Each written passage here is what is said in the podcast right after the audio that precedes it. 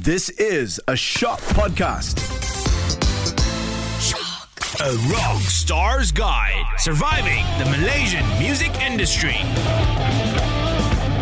Yo, what's up, everybody? Welcome back to the Rockstar's Guide to Surviving the Malaysian Music Industry. My name is Darren from the band An Honest Mistake, and I started this podcast just so that you, the listener, the musician, the artist, you don't have to make the same mistakes that I did, okay? You will have this guidebook that I've created from my experiences, you know, right here on the show. And, you know, they're short, they're easy, tiny little chunks, good and easy for you guys, alright? Now, I just came back from a tour over the past two weeks. We played in Ipoh and Penang, and then we went down south, we went to Johor and Malacca, and all of which we did everything by ourselves. 100% ourselves, no labels, nobody else involved except us. You know, a lot of people think that touring is fun, oh, touring is easy, touring is glamorous, rock and roll, you know, but the thing is, touring is actually harder than it looks okay?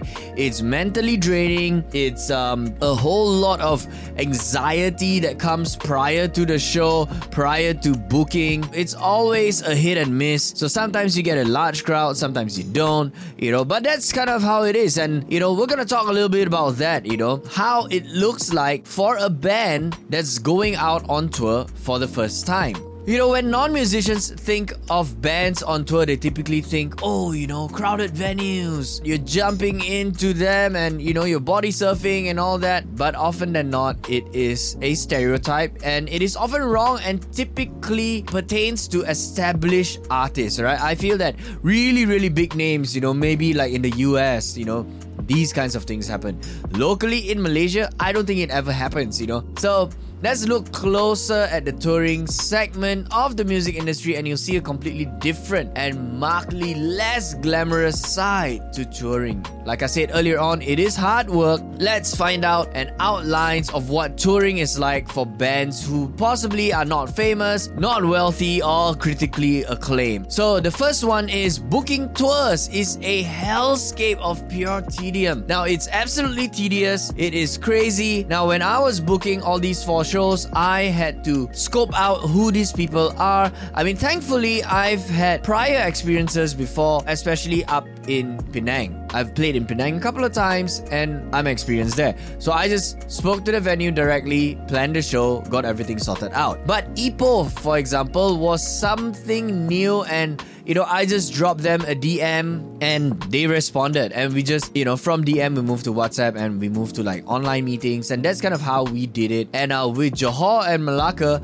we got Malaya Roll involved. So they hooked me up, you know, for Johor. They sorted things out. And then in Malacca, you know, there was another person who connected me. So, you know, it's all through connections, you know, but at the same time, it's just really, really tiring. And, you know, it's always unsure because, you know, you might be speaking at a different wavelength as well. So all these things are tiresome. And even when venues, a lot of these venues basically they don't pay you to play. You gotta you know, do it based on ticket sales. Booking is tough. But what I've discovered works is that all you need to do is just send a DM or an email, you know, or if there's a number, just give it a call, drop a message. That's kind of how it is, you know, you gotta do it yourself. Nobody's gonna do it for you, alright? So, first one is booking is a little bit of a torture but it can be done. So the next thing is number two, all the non musical details are handled by you, the artist, okay? From asking the venue's bartender for payment after the show to procuring places to sleep along the tour route. Now, the thing is, all these non musical aspects of touring are handled by the musicians playing in unestablished bands, alright? So I am saying that you can always work with a team, but in a band, there always has to be this one person who's just great at organizing stuff. In my band, it just so happens to be me. I have to do all the bookings for the venues, and at the same time, I book the transportation, I do the marketing, I do the artwork, you know. So, this tour that I did in the past couple of weeks, you know, the Lonely Hearts Club tour, it's really 100% DIY, and we just wanted to do it just because we wanted to get out of KL to experience and to gain new fans. I mean, gaining new fans is like the byproduct of doing the show, but we just wanted to get out of KL and just go to all these smaller cities and check out the scene there. All right. So basically, you know, when it comes to touring by yourselves, you know, doing it DIY, all these non-musical details are handled by you. So cash for tolls, cash for food. You know, do you have enough money for hotels? You know, where are you gonna stay? What time is sound check? What time are you loading in? What time are you loading out? You know, what time do you need to wake up to get to the next venue? For example, when we played in Ipoh, we got up and we left KL at about 7 in the morning. We got there by about 9, had breakfast, chilled out, went to the hotel, and then did our sound check and then played the show. The next morning, we left at about the same time as well to Penang, did the same thing over again. And then on Monday, some of us decided to leave early, some of us decided to leave later, right? So same thing when we did in Johor as well. So but Johor was a little bit different because going into Johor there was a massive jam and we saw coming out at that time, all right? It was massive. So we knew that if we wanted to get to Malacca from Johor, we needed to leave early. But then again, all these things, they are non-musical things. So you as an artist, you would have to pick this up and do it. Number three, the shows are sparsely attended and often story worthy. The thing is, shows can sometimes be packed, they can also be very, very empty. So it really depends on, on how much you push it, how you book it, in the sense that where, when, and who the lineup is. All these things are absolutely important. But the stories that come out of it, that's what's interesting. DIY shows can be rough but here in Malaysia, we can do it if you plan it well. So speak to the right people, speak to the right bands, you know, especially have bands that are from the area as well, so that, you know, they can at least be your little crowd puller.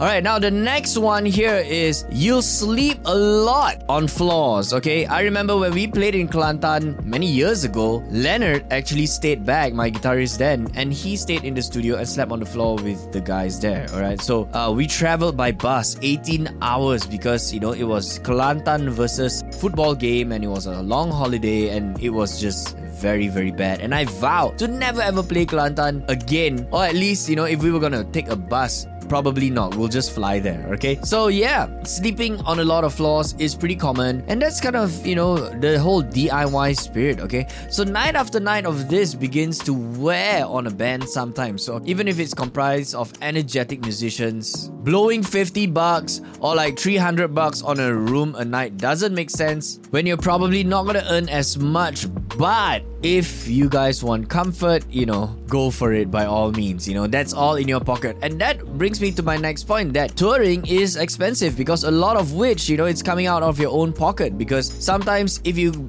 can't make the minimum sales, how can you pay for the venue? How can you pay for the rental of backline? So ticket sales is also very important. All these things, the monetary stuff is absolutely important as well. So if you get an opportunity, you know, maybe hook up with a friend, you know, who's there, stay in their house, that could definitely save your cost a whole lot. All right. The next point of DIY touring is this, okay?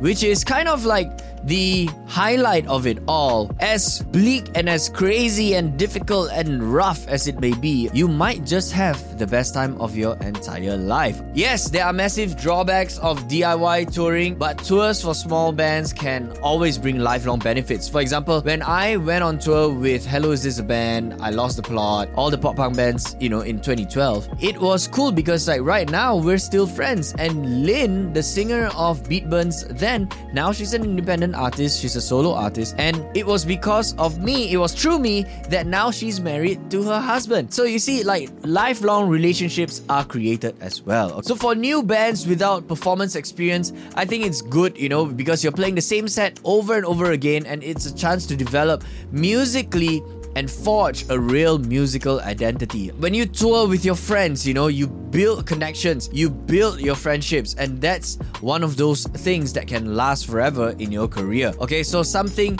that is absolutely sacred about touring together. Okay, when you're setting out, you know, going out, defying the odds, and actually find success, that is where the beauty is. And for us, we have definitely forged those kinds of relationships over the years. So, but lastly, I want to leave you guys with this. Okay, touring is difficult, but there is always a good way or a better way of doing things and you just need to be a super super good planner. Don't just think about the music but think about the things that are around you know the whole music world, okay? The non musical things that need to be done to make tours happen. So, touring makes or breaks bands because it's incredibly hard and it is thankless work. Okay, so the musicians who can handle the many pitfalls of DIY touring are more likely to embrace music making over the long term than those who can't. So, my name is Darren from the band An Honest Mistake. I hope that this episode of the podcast has been beneficial to you. Okay, this is the Rockstar's Guide to Surviving the Malaysian Music Industry. I'll be back again real soon for the next episode on touring as well. I'm starting this like kind of like three part series. Okay, I believe that you know I just went on tour and I want to share this with you guys as well. I'll be back in the next episode. So, yep.